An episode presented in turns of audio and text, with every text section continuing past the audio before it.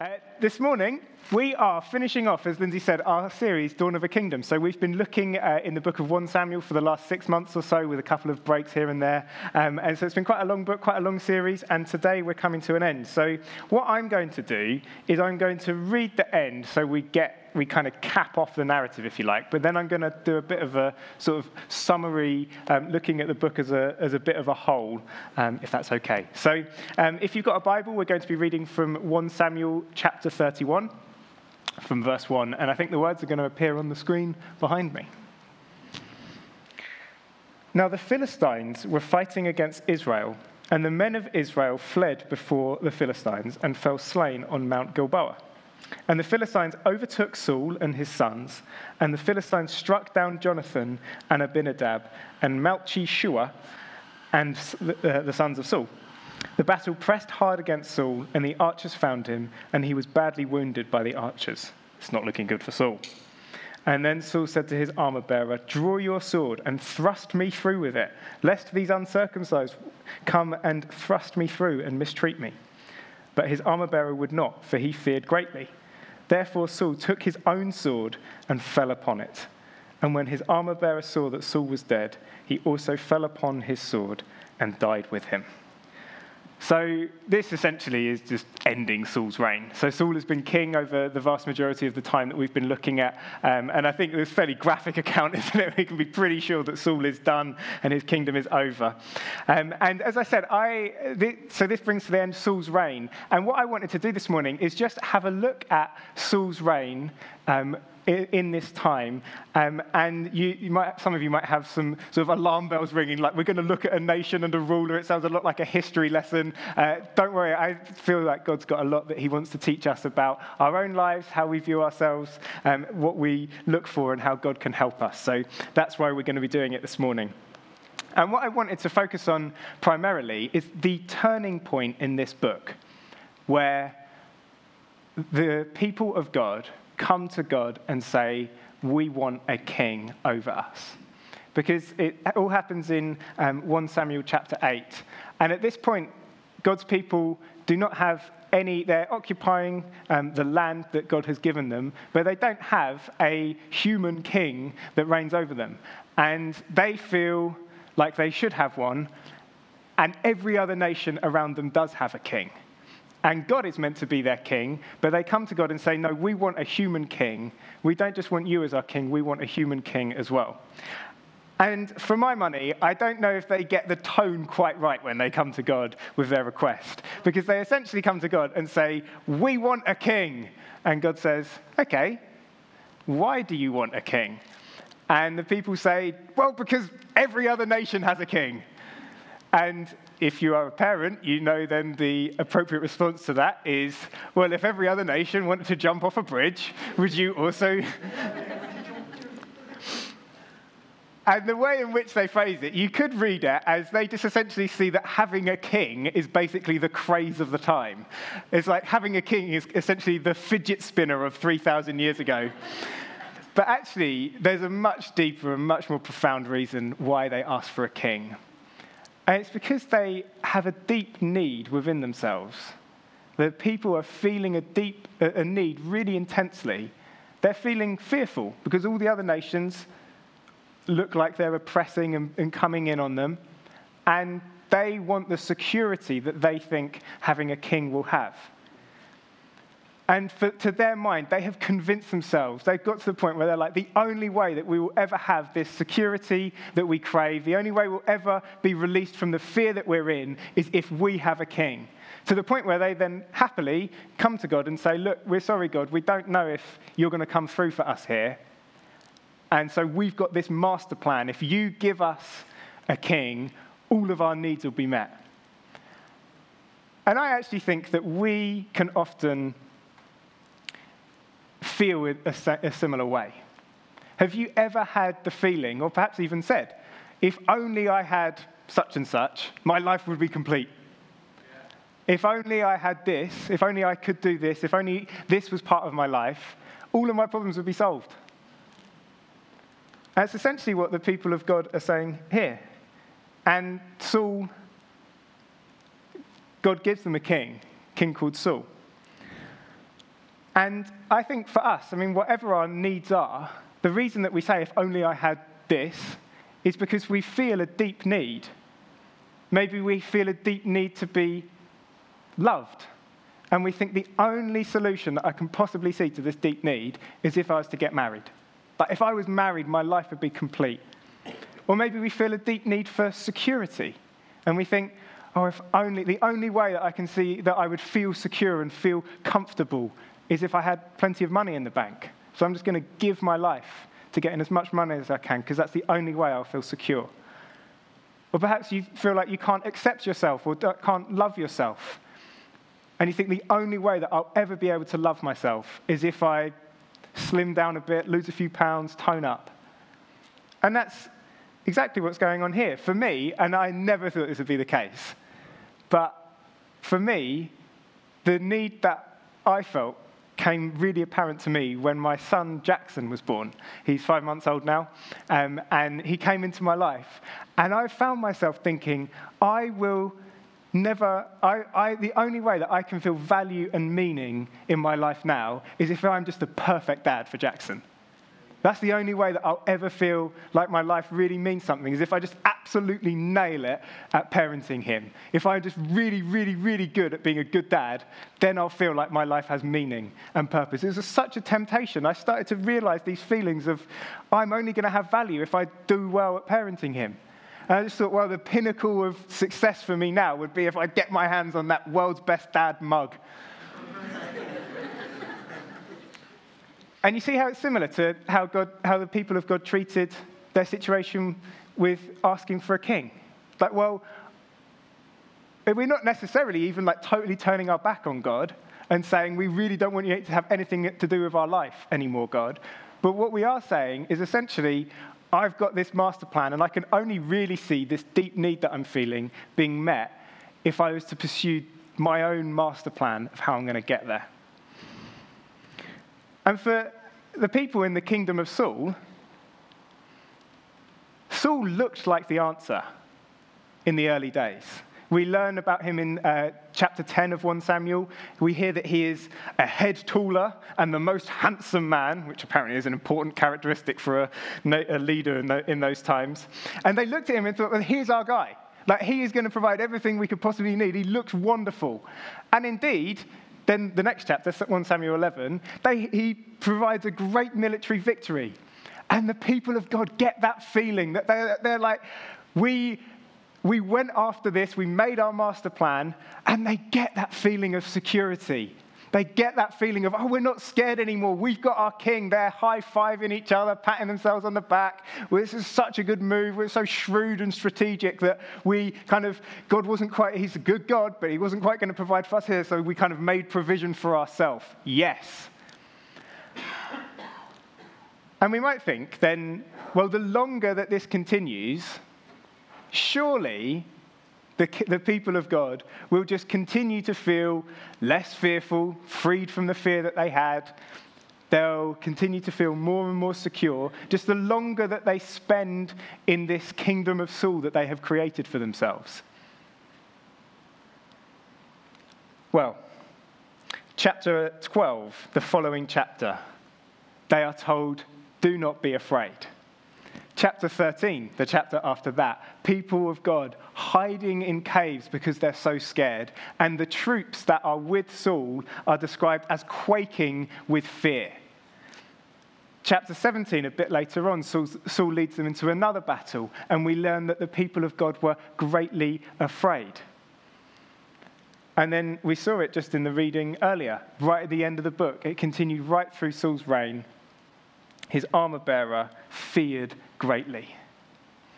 And you think, hang on a second, this is the one thing that they were like totally sure. They set this plan in motion. They convinced themselves, we will be free from fear. Our needs will be met. Uh, we will be a secure people so long as we have a king. And they didn't even get the one thing that they set out to achieve by installing Saul as their king. Fear remained a characteristic of who they were as a people throughout the whole of Saul's reign, aside from that initial buzz of, oh, that, there's one victory. And you, I, I wonder if, I'm sure, that every time, because they had that initial feeling, and they think Saul can come through for us, every time he went into battle, or every time he made a decision or did something, I'm sure the people of God were thinking, maybe this time, maybe this time he'll do something that brings us back into that place of feeling secure, that takes all our fear away. Maybe he'll, do, maybe he'll get it right. We're so sure. They, they had all of their eggs in the Saul basket. They were so sure. They just remained convinced that this is the solution to our problem. Living in the kingdom of Saul will solve the problem. But as we see throughout his whole reign, not once did that happen. And we think, surely after that initial time of elation and security, and yes, Saul is definitely the answer, and then it fell downhill, downhill very quickly. After that, you think, well, a sensible thing for the people of God to do would have been to realize, oh, actually, we had this master plan, it didn't really work out. Sorry, God, we'll come back to you, and we'll look elsewhere for something that can fill this need that we have.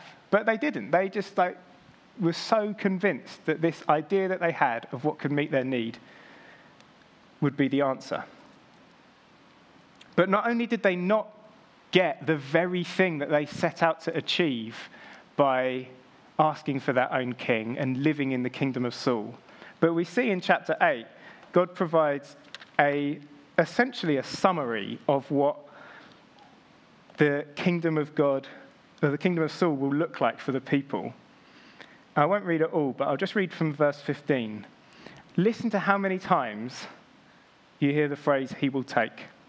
He will take your daughters to be perfumers and cooks and bakers. He will take the best of your fields and the vineyards and the olive orchards and give to, uh, them to his servants. He will take the tenth of your grain and of your vineyards and give it to his officers and his servants. He will take your male servants and your female servants and the best of your young and put them to his work. He will take a tenth of your flocks and you shall be his slaves.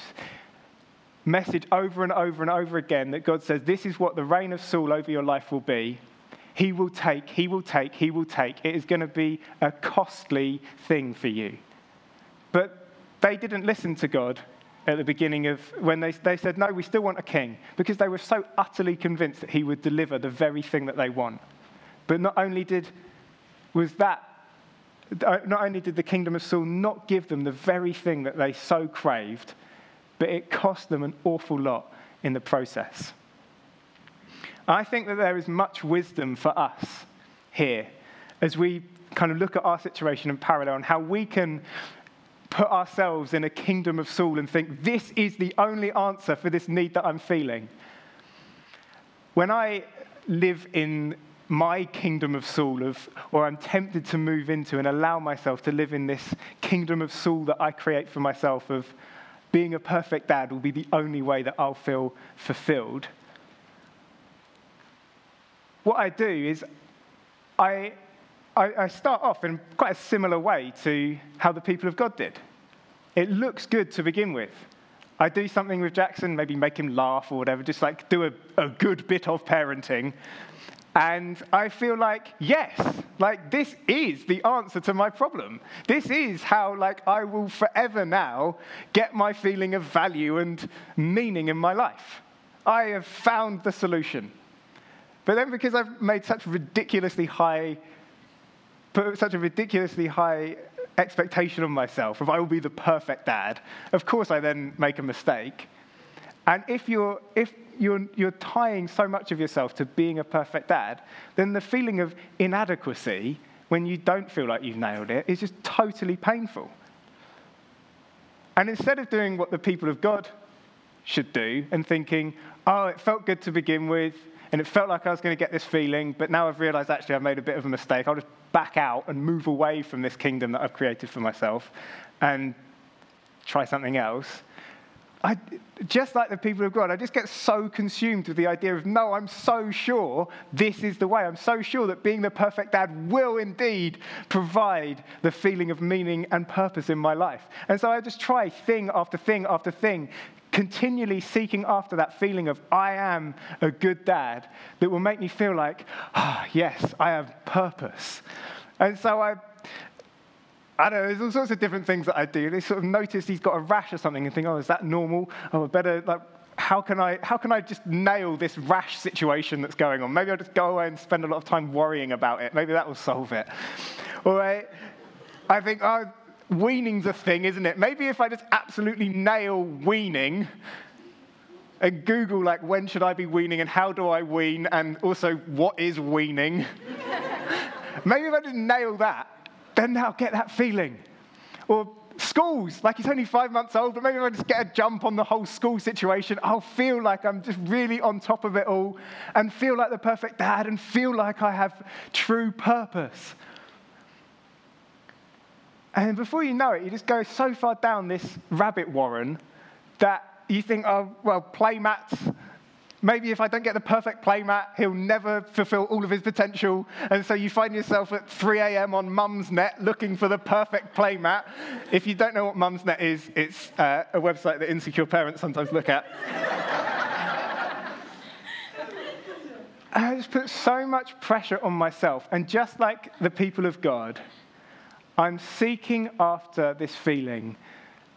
And I've created this kingdom of Saul for myself, thinking, well, the, the whole purpose of this kingdom is to meet this need. And I'm not even getting that need met. I'm just chasing after that feeling, chasing after that feeling, and never really getting satisfied. I have moments where it's like, oh, yeah, I've done a good bit of parenting, but then quickly replaced by a feeling of inadequacy or getting something wrong, or I should be thinking about that. Maybe I should worry about that a bit more. And just like the people of God, not only do I not get the very thing that I've set out to focus on and achieve and receive, but it ends up costing me a lot as well. Just like the people of God. It will take, it will take, it will take. This kingdom, living in this kingdom will cost you a lot the more I go down this and just think, oh, maybe if I just chase after that feeling, I'll get it, I'll get it. I look back and think, actually, hang on a sec. I don't actually feel any more purposeful. Like my life's got any more meaning. And actually, the journey that I've come on has cost me an awful lot. It's cost me time. It's cost me energy. It's been anxiety making. I just lost myself in the anxiety. It's cost me in my relationship with other people. I haven't, so focused have I been on trying to be the perfect dad, haven't focused on my marriage. It's cost me there. I've totally lost focus on all of the other areas of responsibility that God has given me, all of the other things that He's called me to do, just to focus on getting that feeling of security and purpose. And the more that we allow ourselves to live in this kingdom and allow it to take from us, take from us, take from us, it, just as it says at the end of verse 17, as God's telling the people this is exactly what it's going to look like, he ends by saying, He will take a tenth of your flocks and you shall be his slaves. It actually, in seeking after this one thing and just focusing on it, just thinking, if I just devote all of my energy and attention to getting this thing, not only do you not get it, not only does it take from you, but it actually just leads to slavery. Just leads to you being in bondage to just, I'm going to just keep chasing after it, hoping to get something and never really getting there. I mean, if 3 a.m. on Mumsnet isn't slavery, I don't know what it is.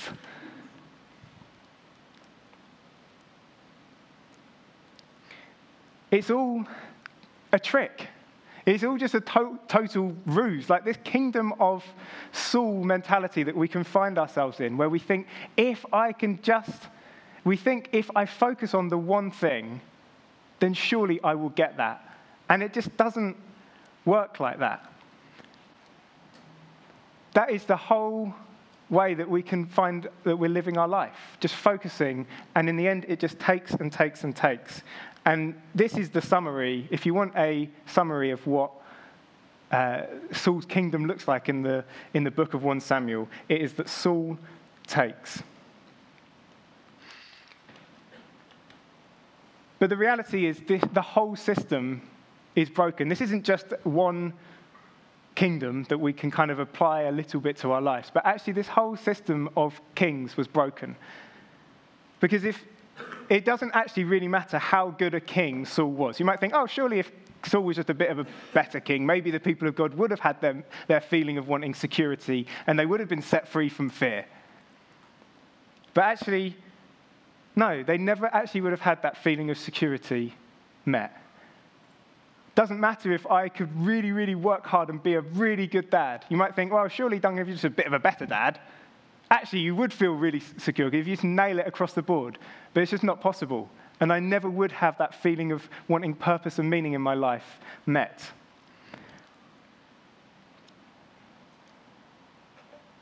Luckily, though, God knew that this whole system was broken.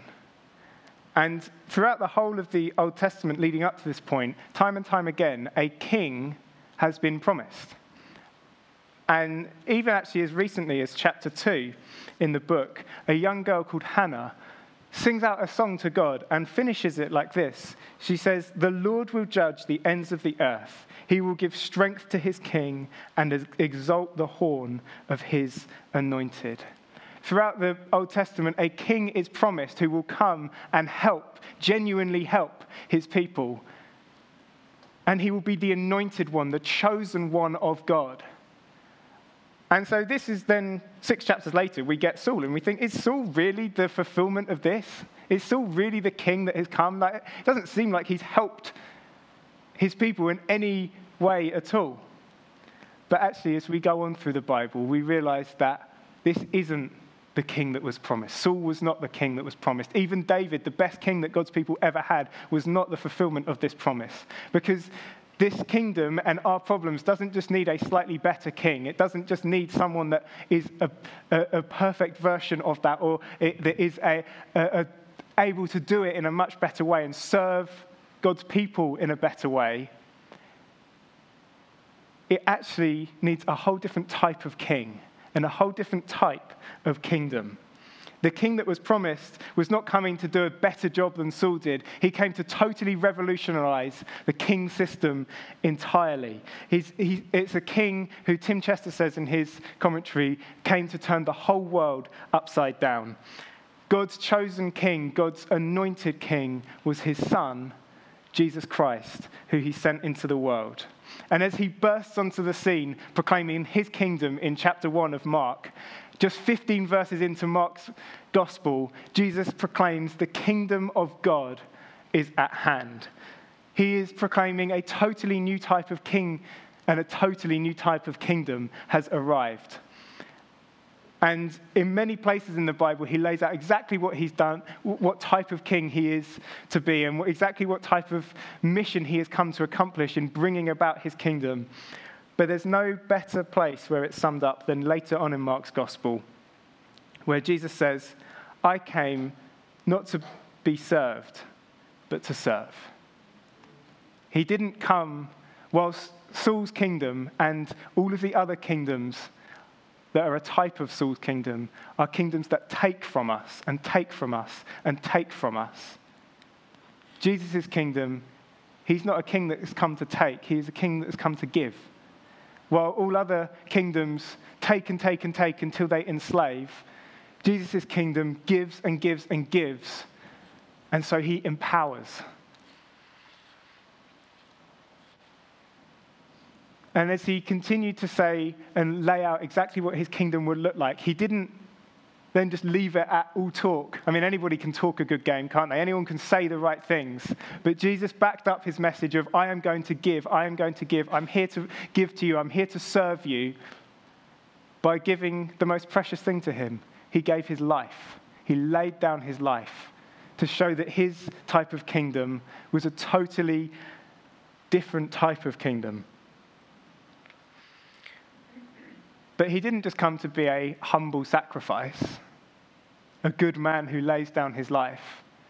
He came to show that he wasn't just a humble sacrifice, but also a conquering king.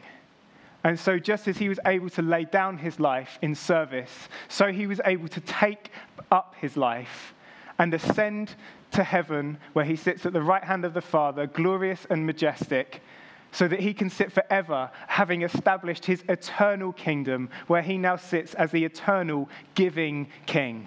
He now sits top, on the top of his throne so that he can give and give and give forever.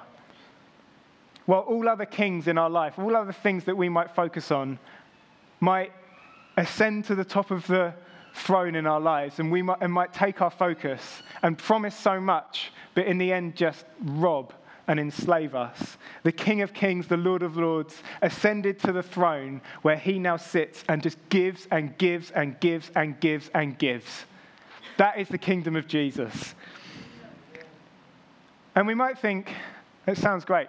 That sounds like a kingdom I want to be part of. But how does Jesus actually meet all of these needs that I have? Well, they asked exactly the same question when Jesus on the earth. They were asking, how can, you, how can you actually provide sustenance for me? How can you actually provide for the need that I have to be loved and accepted? How can you actually provide the need for security that I have? Well, Jesus answered just like this He said, Seek first the kingdom of God and his righteousness, and then all of these things will be added to you all of your needs will be met. If you just seek first my kingdom, then all of your needs will be met. If you seek first me, you'll find you've got everything you need all of the needs that we might have. Whatever needs, we're sat, there's so many people here, so many needs represented in this room that you're feeling keenly. And you might think that the temptation's so real, isn't it? To think, I'm feeling this need. I must go for this. This is the only thing. I'm struggling to pay my rent. I'm struggling to pay my mortgage. How, how can I? I just need to, to seek after money. I just need to seek after money. I'll trust you in everything else, God, but I just need to, to do this. So hard, isn't it, to think, to, to say no to that temptation and look to Christ. But he promises if you seek first his kingdom, all of your needs will be met. I can't say it more plainly than this. If we have a need that we are feeling, however keenly, however desperate we are to look elsewhere, if we focus and come up with a plan that we think, well, this will definitely fill that need, if we focus on filling a need, that need will never be filled.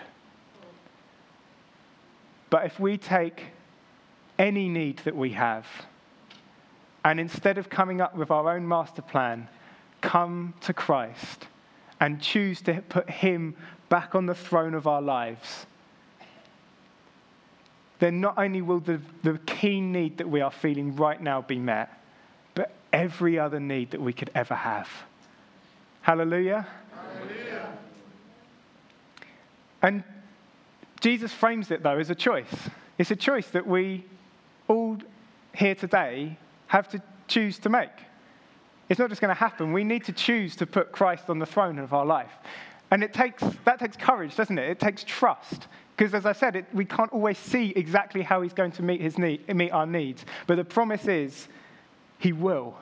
And as we've seen, there's no other way that we're going to see our needs met. Because every other route just leads to loss. And for some of us who are struggling with a deep need, maybe you're feeling lonely and you just think, how, will Christ actually meet my need of friendship? Yes, he really will. But it's a discipline, isn't it? To keep daily, maybe even hourly, saying, no, I'm not going to give in to the temptation that's trying to take me away. I'm just going to keep focusing on Christ. And I've found that as I have continued to discipline myself in the same way and say, look, I'm going to focus on you, Jesus, even in the midst of having a son and thinking, surely just looking after him will provide the need that I feel. I felt, actually, no, I found an even deeper meaning than I find even in the best moments with my son. I find that my purpose is has been given by Christ in his kingdom to just enjoy him, to worship him, to live a life that honors him, that he's given me a role in his kingdom that will truly make a difference, not just on this earth, but in the kingdom of God that has eternal worth. And I find my needs in a deeper way in him. And also, it actually makes me a better dad in the process. Because actually, I become a better man when I find my needs in Christ. I become less anxious, less tired, less overbearing as a parent. and I'm set free. He gives me freedom. I'm not enslaved anymore, so I'm a free man. I'm free from Mumsnet. I'm free from, I'm free to love my wife as I should. I'm free to love my son in a way that God the Father loves his son. And so when I find all of my needs met in Christ, not only does it benefit me, not only do I find a deeper satisfaction, but it benefits Hannah, it benefits Jackson. When we find our needs met in Christ, benefits us, and it benefits all of those around us. So how do we seek his kingdom? I'll just finish with this. As I said before, it is simply a choice. We make an active decision. I am going to choose to seek the kingdom of God. And then it is simply a case of getting to know our king. Because he is not a distant king, he's not a king that is hard to get to know. All he wants from us is to talk to him, to sing to him, to read about him, to allow ourselves unrushed time, undistracted time in his presence. No smartphones, no nothing, just in his presence, getting to know our king allowing Him to speak to us, listening to His voice, being obedient to the things we think He's talking to us, spending time in and with His church. That's what it looks like in our life to seek the kingdom. And if we make those steps, then we'll find that all of our needs have been met. Rick. So, this brings our series looking at Saul's kingdom to an end as we read at the beginning, Saul, Saul's kingdom very much has ended. And also in Christ, Saul's kingdom has ended in that he has fulfilled what it really means to live in a kingdom that nourishes and gives to us. The kingdom that we have seen dawning over the last six months very much is not the type of kingdom that we should be trying to live in. It's a kingdom that promises so much, but actually then ends up costing so much as well and giving us nothing. But through Christ, we have met the promised King, the one who was spoken of, the anointed King himself, who has brought us in a kingdom that serves us, gives to us, releases us, and empowers us, and where we find the meeting of all of our needs. Let's sing.